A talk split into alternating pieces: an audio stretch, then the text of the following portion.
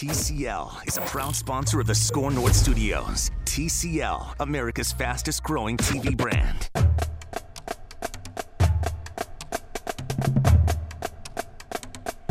Indeed, the snare drum does mean you have found another edition of the Score North Gophers show. Thank you so much for doing so. No matter where it is you are finding this show or consuming the content, whether it be via scorenorth.com or wherever you find your podcasts, I am grateful. We are grateful as a show that you make time for us here on the Score North Gophers show. No James Murphy today, no Daniel House. They will be back next Saturday or Sunday. They'll recap the big game between the Gophers and Purdue. I would be Ross Brendel walking you through this midweek edition where I got a pretty fun guest lined up. I'll segue into him in just moments. But again, you're listening to the Gophers Show. Would like to get some minor news and notes out of the way. The first item of note the Golden Gophers next in action, as mentioned on Saturday, the 28th. They will take on Purdue. That game did receive a game time this week. Kickoff at 2:30 from West Lafayette for the Golden Gophers and the Purdue Boilermakers. Again, Saturday the 28th at 2:30.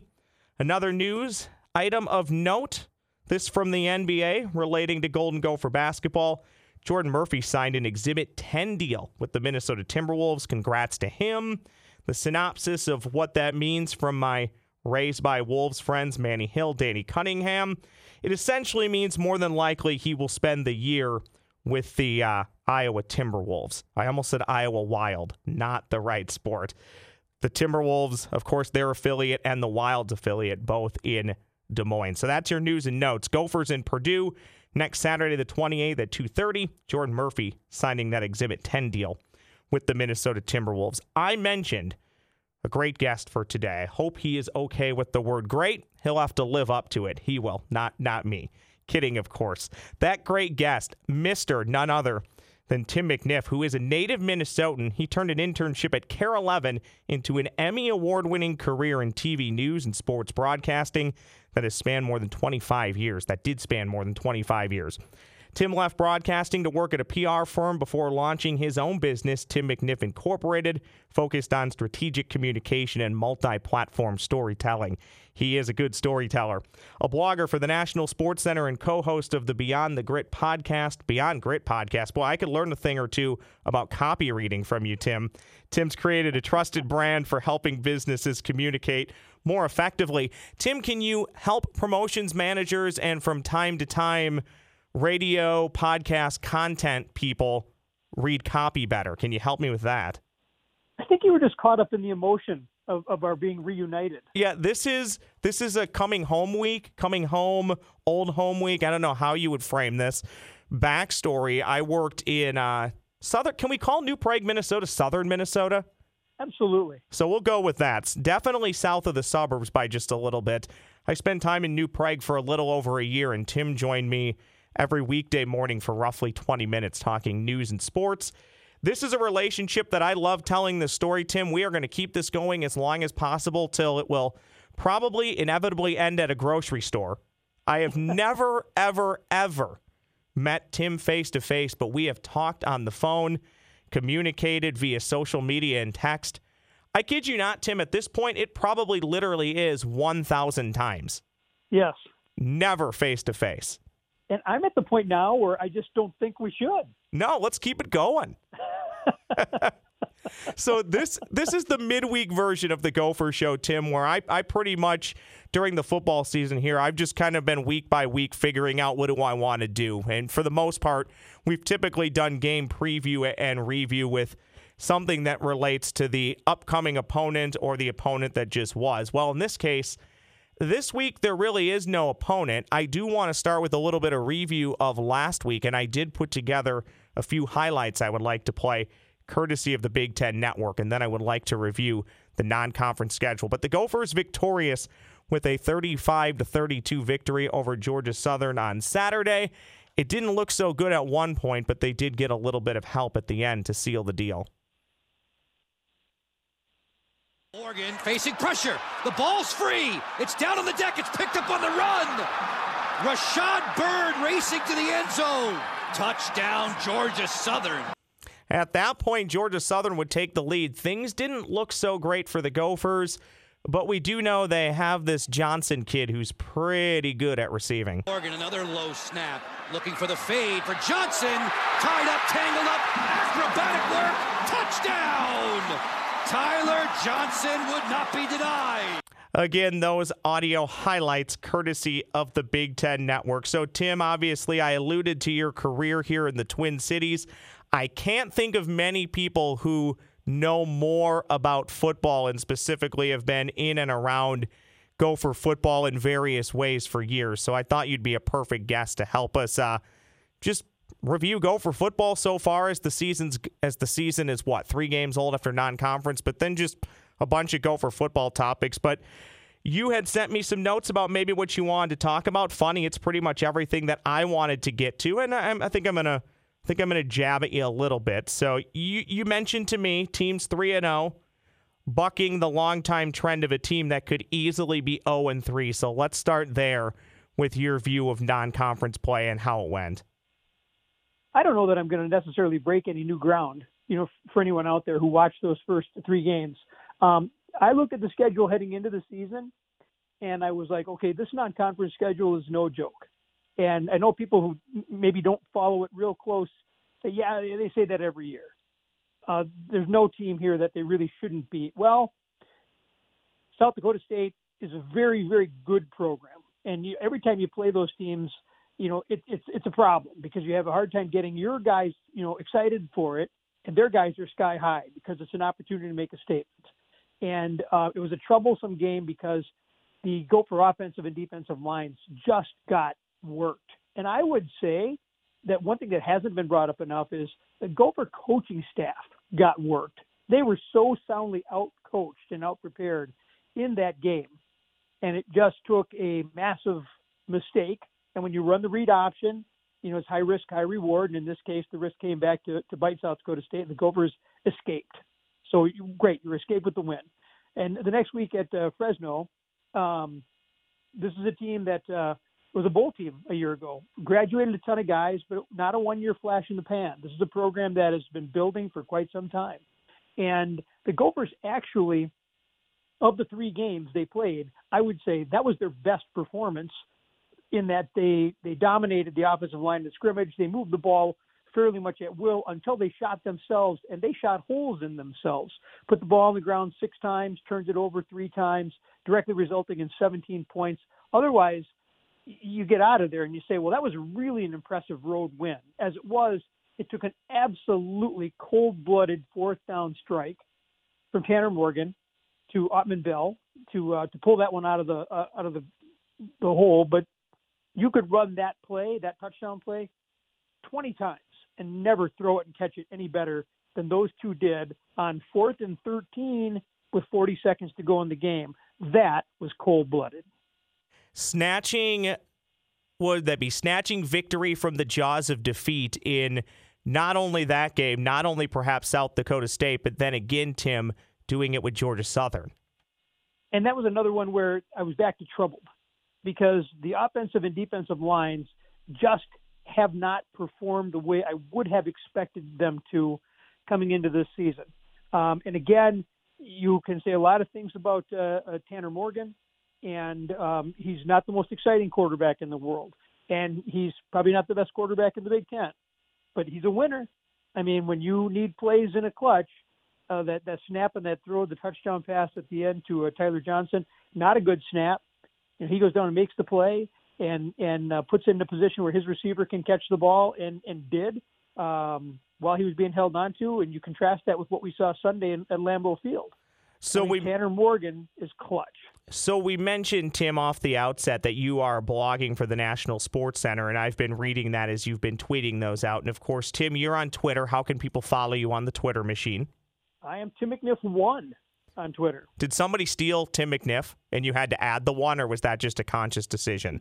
That was a conscious decision made by people right when Twitter was starting. And I and I'll be honest with you, I, I don't know how much of the whole social media stuff I would do if I didn't have to do it. and sometimes I like having an outlet for you know my opinion, just like all of us want to be heard and want to say some things.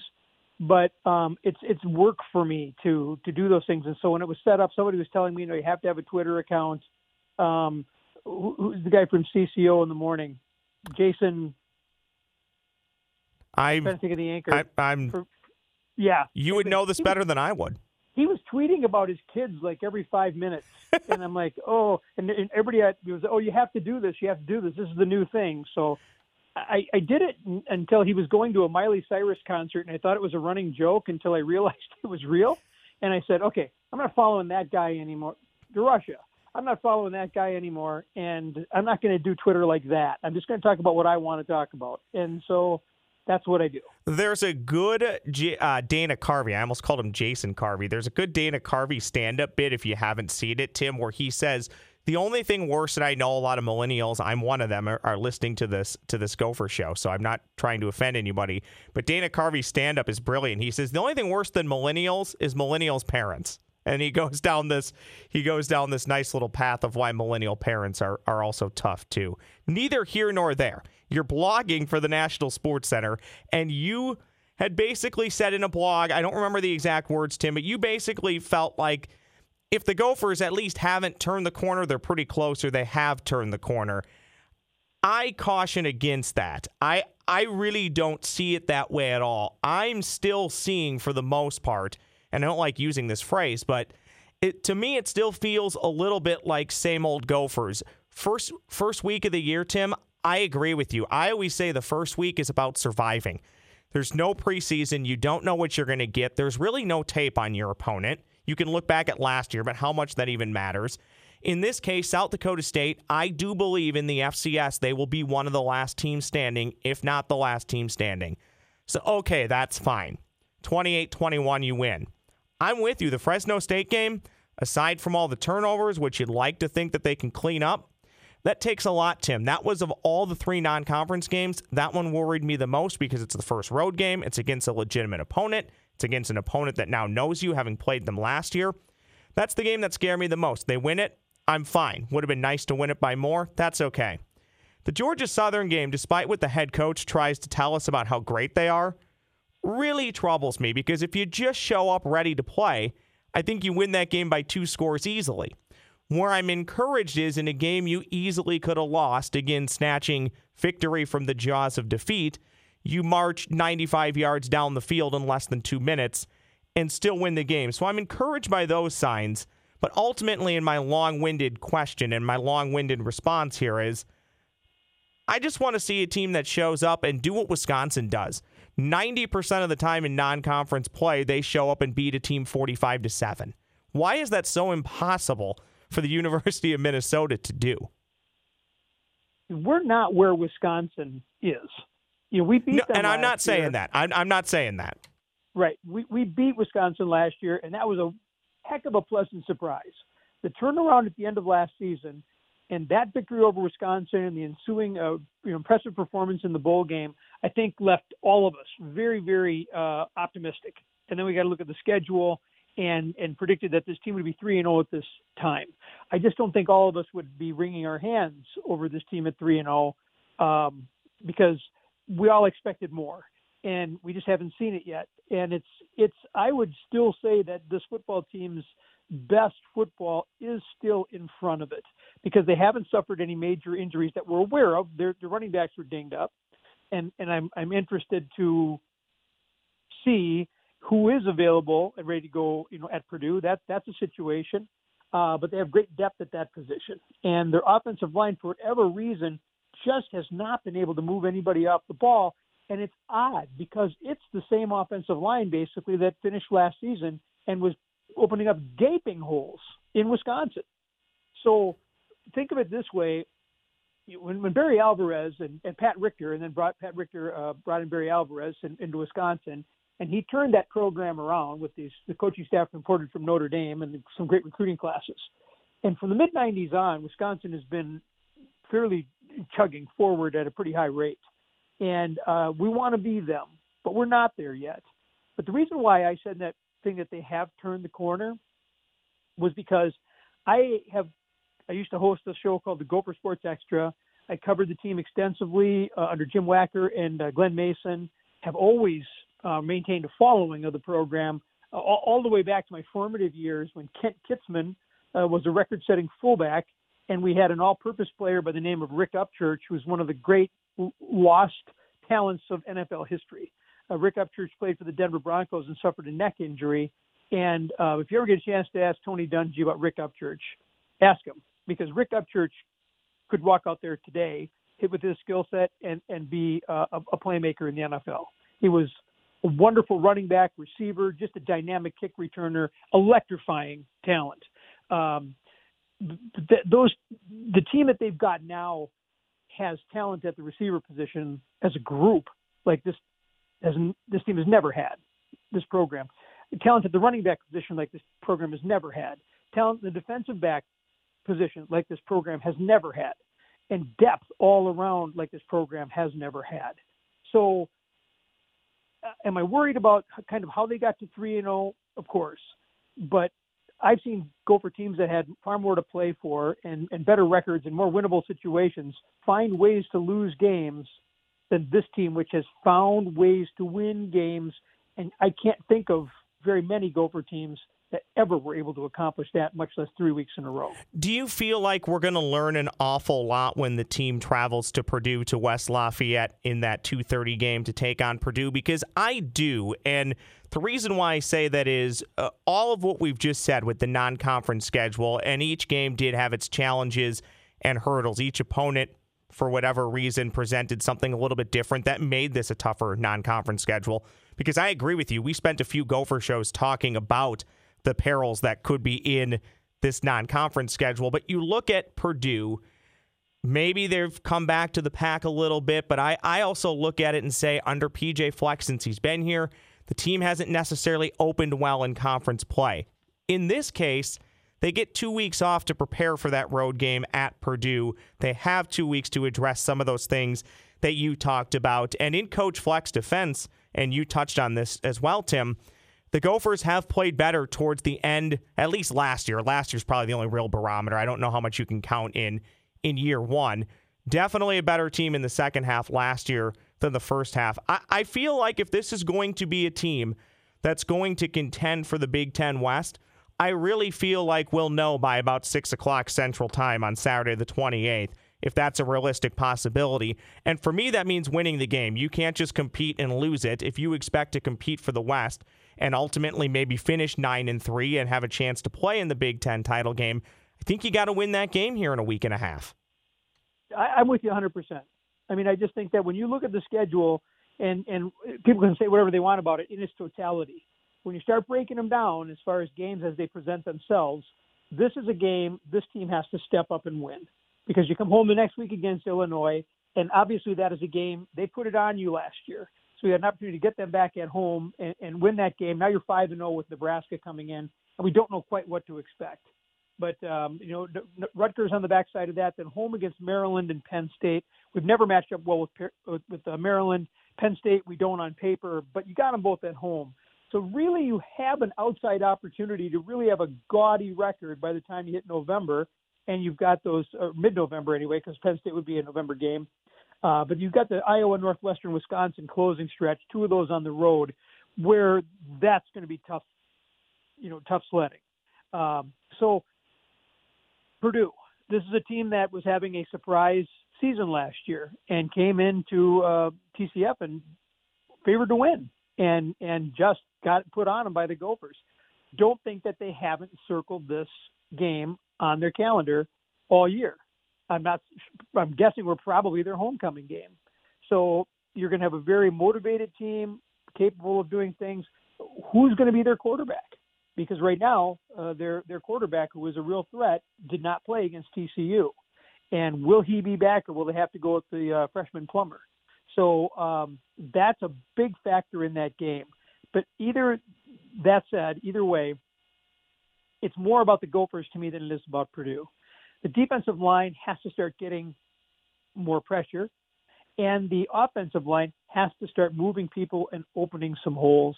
And they just haven't done it so far. And for the life of me, I don't know why, because the playmakers on this offense are just uh, incredible.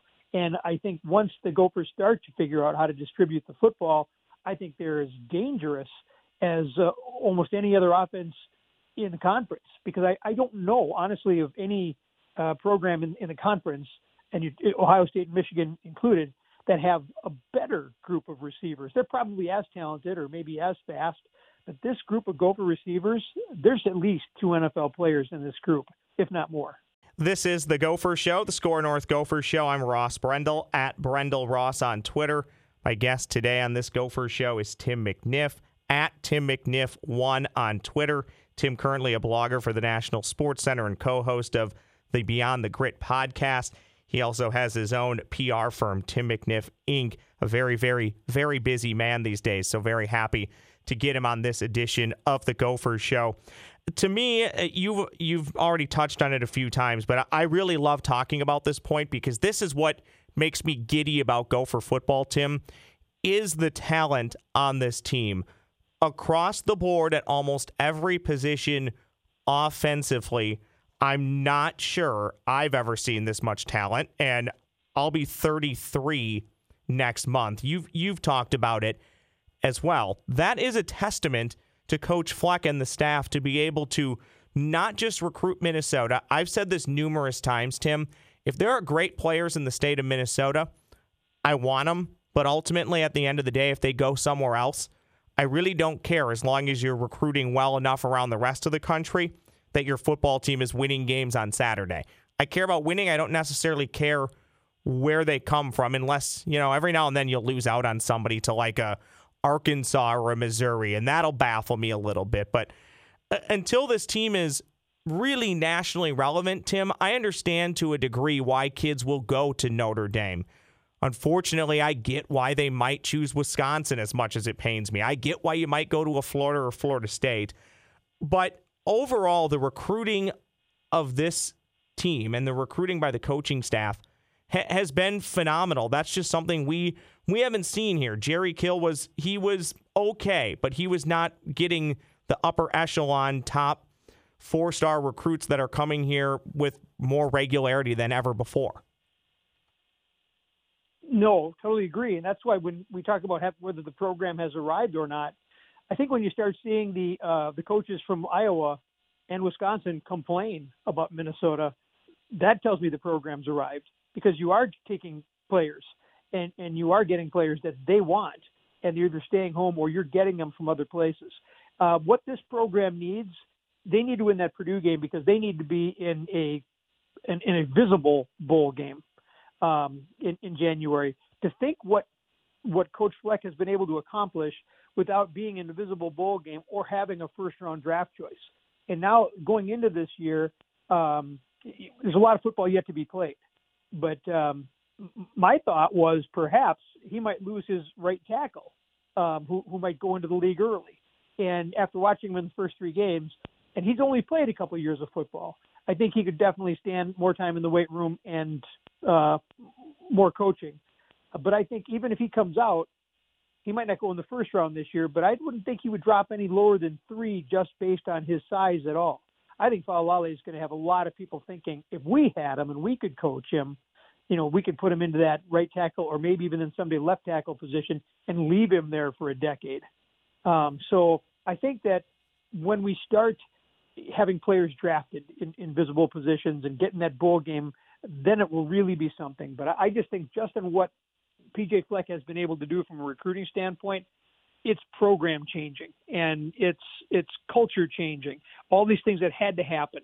And uh, did we all want it to be a little faster than maybe it is? Um, yes, because we haven't seen good football out of the Gophers for for a long time. But uh, it's close, and if he wins that game at Purdue, I believe he does beat Illinois. Now you start rolling the bones with Nebraska coming in here at five and zero, oh, and you're just looking at two more goal, games to be bowl eligible four more wins, and, and you've got yourself a, a prime bowl game. And this program is capable of it, but they've got to obviously play better than they have in the first three weeks. So, Tim, I am a huge fan of Coach Fleck. I, I've uh, from the get go, I started catching wind of him. I'm a huge college football fan, as I think you've gathered from me. There are Saturdays where I have no problem admitting this. From like 11 a.m. to 1 a.m., I'll wind up just watching college football. It's It's uh, I'll I'll say it's embarrassing and awesome to admit at the same time to be able to do that. So I, I picked up wind on him for a you know a couple of years before he had left Western Michigan and that magical run he had losing to Wisconsin. I I believe in the Cotton Bowl. I think he was the right coach for the right time for this university. They had to do something different. They had to try and, as you said, and as he says, change the culture, do things differently, change your best, all of that stuff. With that being said, not a lot infuriates me anymore watching sports for the most part. I, I watch them all pretty calmly. I try and watch them as objectively as possible, even though I'm definitely cheering for my teams. Not a lot infuriates me more than just wasting timeouts. I really, mm. I really don't think he has any idea how to use timeouts. it's, it is incredibly frustrating. And, and, now, again, he would come back and say, "Well, I'm three and zero. Oh. I've I've ran successful programs at Western Michigan, and now it's trending that way at Minnesota." Ross, you're the guy sitting at home for 13 hours watching college football while I'm coaching it. I get that. But at times, I just don't know what the heck they're doing. And at times, you can tell it's so predictable that everybody in the stadium knows well, he's just going to, they're going to act like they're going to go for it here. They're never going to break the huddle. They're going to let all the clock wind down. They'll call timeout, then they'll, they'll eventually punt. The, the timeouts just drive me crazy, especially against Georgia Southern. You, you needed all those timeouts and you had none left at the end of the game. They were lucky to escape with a victory. 100%. And he even said after the game that, that he did not have a good game and and he made mistakes, and yet this team still found a way to get it done. Even think about that last minute drive. There was one instance where the Gophers had uh, picked up a first down and were waiting to get the play in, and more than I don't know how many seconds. I was going to say more than 30, but I'm not sure if there's a clock in college football. But but forever went off that clock as Morgan was standing there looking at the sideline. They wouldn't get a play in. If I was Morgan, I would have said everybody on the ball, and I would have just clocked it. I would have put it into the ground because they needed to stop the clock more than they needed to, you know, get a completion at that point. So um, it was not, and, and that was my question really about him through the first two years. When people would ask me, I would say, well, I'm not really sure how good a game manager he is. Uh, coming from a coaching background, it it's chaos. You know, it's, it's organized chaos on the sidelines, and and every every coach can't keep a, a handle on every aspect of the game um, you just can't. There's just too many things, and I think some coaches their biggest mistake is trying to to do all things. Sometimes you just have to leave yourself open, you know, to somebody else to say to you, you know, you don't do this or go for two or whatever it is. But how much time do you have to do all that and to take it all in? I think like Sean McVay of the Rams, I think is one of the few coaches that I'm aware of who really can manage all aspects, as far as I know, and and and do those sorts of things. Um, but I think PJ Fleck has tried to spread himself a little thin. And I think that in his kind of zest to be all things to all people, he, he is uh, opening up some vulnerabilities, and I think he needs to dial it back. I think he needs to delegate a little bit more, and I think he would be a little bit sharper and a little more focused.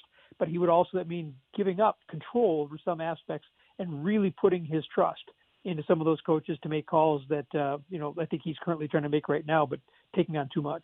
Circling back to Tanner Morgan, you mentioned he's a winner. I've said all along before Zack Annexstad got hurt, I thought last year he showed he is the quarterback for this team.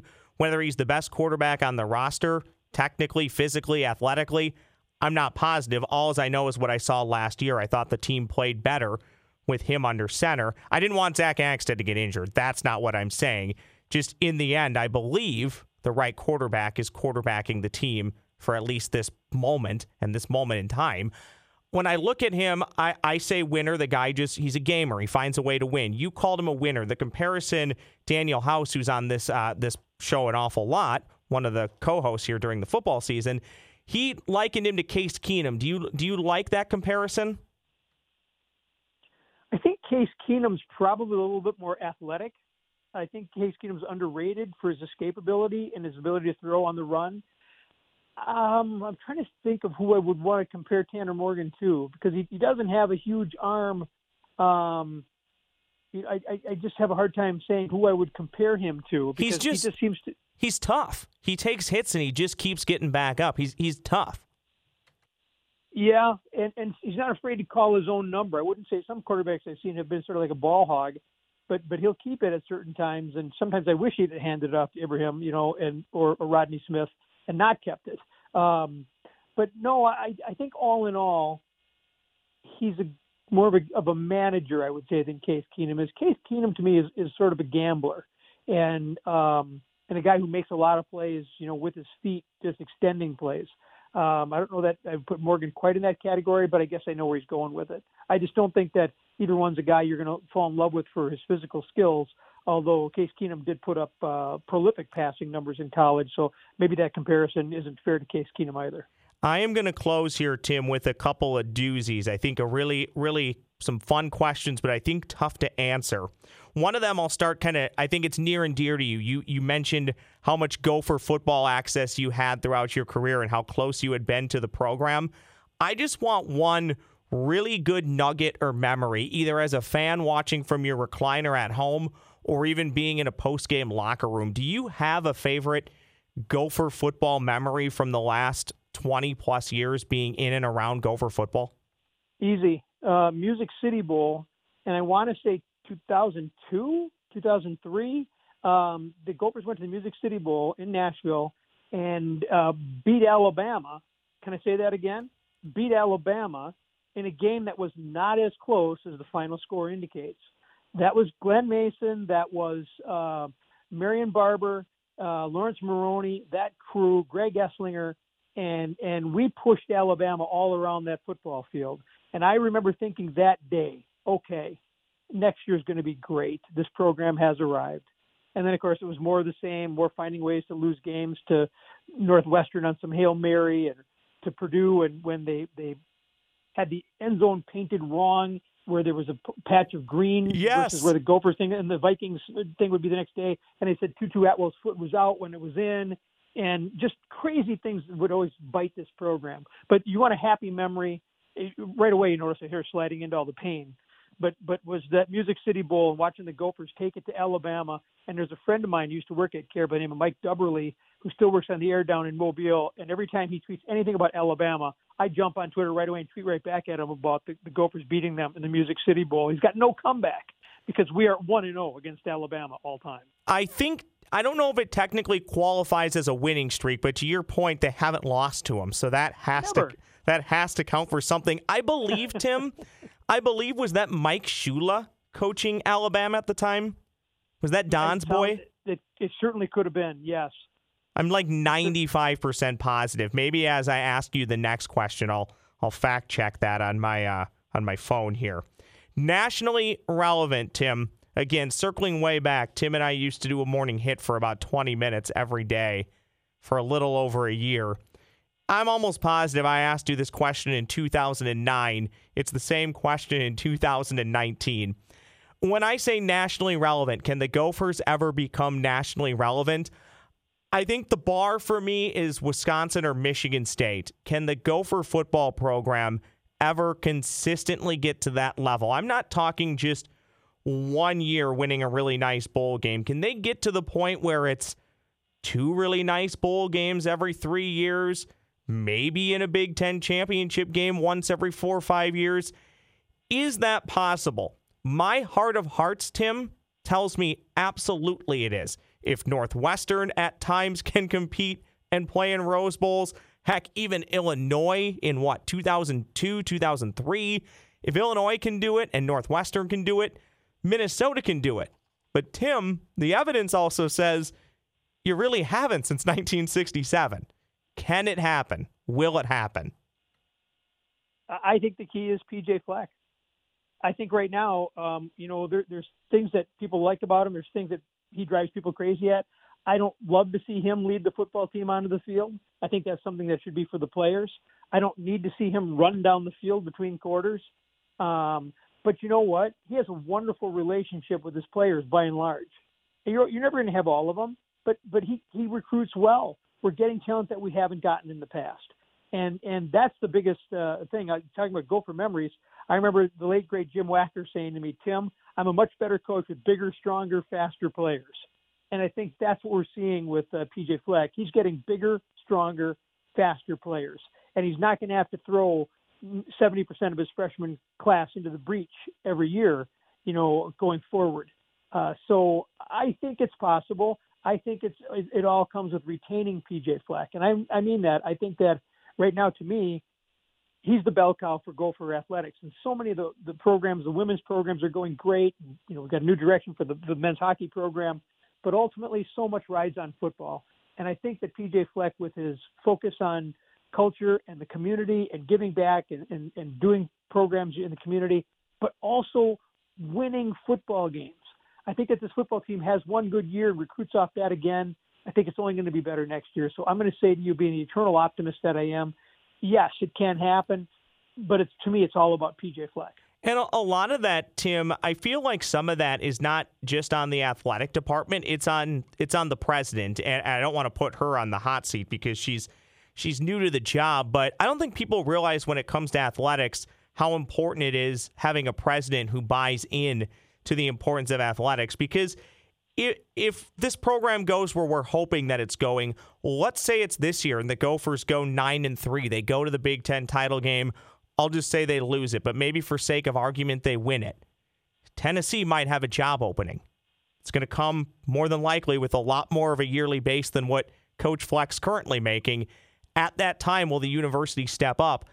I'm with you, Tim. Uh, if that case or that is ever presented, they're probably just going to have to, whether they want to or not, because if we get close, I don't want to trust that the next guy is going to be able to carry the baton, right? It's just, it's an unenviable position, I think, to be in for a newer president and even a, an athletic department.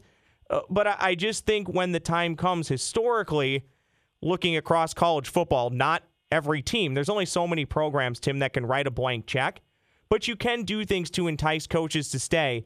Will the U of M do that if that opportunity presents itself to PJ Fleck? I, I'm not sure. I guess time will have to tell.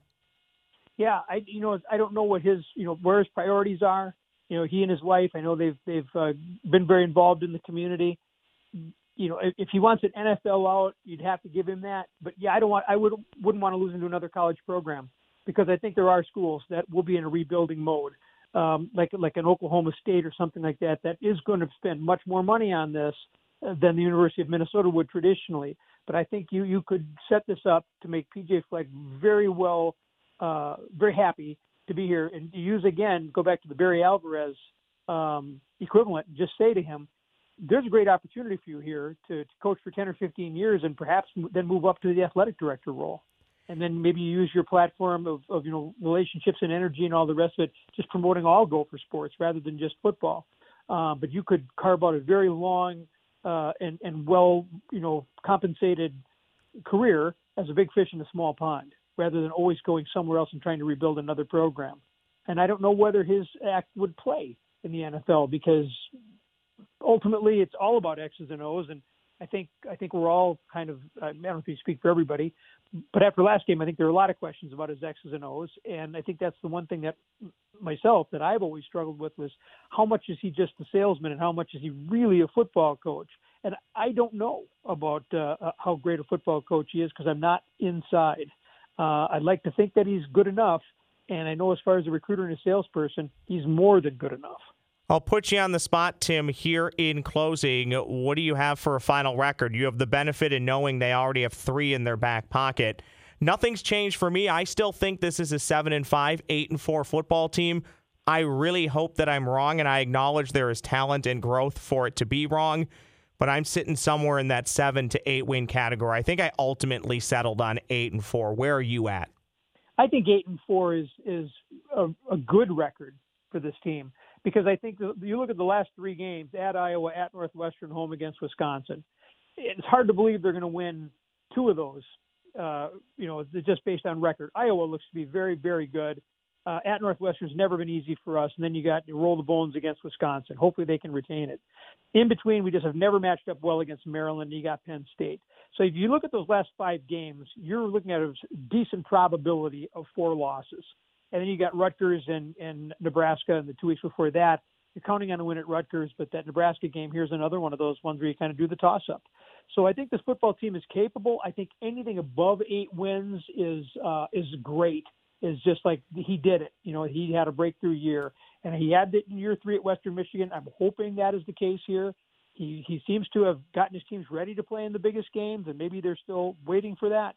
Uh, so I would say, as we sit here, I think eight and four is a good season. Seven and five, somewhat of a disappointment. Nine and three, let's go, baby. Tim, well, I hope you're not disappointed in me. Before I record every podcast, I run back and forth in the podcast studio, very similar to how PJ runs from uh, side to side or down the sideline. So that's that's how I get pumped to do this. Tim, this was a ton of fun. I appreciate it. Before I let you go, where can people find out more from you? You got the Twitter handle, the blog. How do people find everything Tim McNiff related? That's it. I've got my website, timmcniff.com. You've mentioned Tim McNiff one on Twitter. Uh, I'm on Facebook, and a lot of my my posts will I'll, I'll repost them there. But the National Sports Center has a blog called Beyond the Bench, and and just by um, coincidence, I read a wonderful book by a, mental performance coach from University of Minnesota State Mankato uh, named Cindra Kamphoff called Beyond Grit, and it was a wonderful book. And it's it's all about uh, helping you reach your peak mental performance, and it's really a step by step manual and uh, so I reached out to her, and we have uh, created a uh, podcast. We're going to be doing the Beyond Grit podcast, and uh, that's about to launch. And I'm hoping it's going to launch uh, Monday, um, the 23rd, uh, on the the blog page at the NSC. So I'm, I'm, hoping that people will see that. And I think if you do follow along that and, read the book, you'll never be sorry because this is going to help you in so many ways. She works with NFL teams, other teams, and all different levels, high school, college, and professional and she's as good as they come. And uh, it's a it's a ton of fun, and I think it's going to help a lot of people. Awesome stuff. Let's do this again soon, Tim. I greatly appreciate it. Had a ton of fun catching up. Thank you very much, sir. Ross, I can't thank you enough, and and it was great to uh, great to be reconnected with you. And just those, you know, a lot of people who have met me were so tremendously disappointed who met me in person. So I think you're ahead of the game. Yeah, well, well, I don't know if I'm ahead of the game or maybe I'm just behind the game and not being disappointed like everybody else. I guess the jury, the jury's still out on that one. Tim, we'll talk again soon. Thanks a ton. Be well. That is the voice of Tim McNiff. Again, you can find him on Twitter at Tim McNiff1. In closing, again, you're listening to the midweek edition here of the Score North Gophers show. I'm Ross Brendel. A plug for James Murphy and Daniel House. They'll be back the weekend of the 28th to break down what we hope is a big Golden Gopher victory over Purdue. That'll do it for this edition of the Gopher Show. Again, my thanks to Tim McNiff. Again, find him on Twitter. Find all of his work. One of the finest men I've had the opportunity to talk to. Still not meet in person. That'll do it for this edition of the Gopher Show.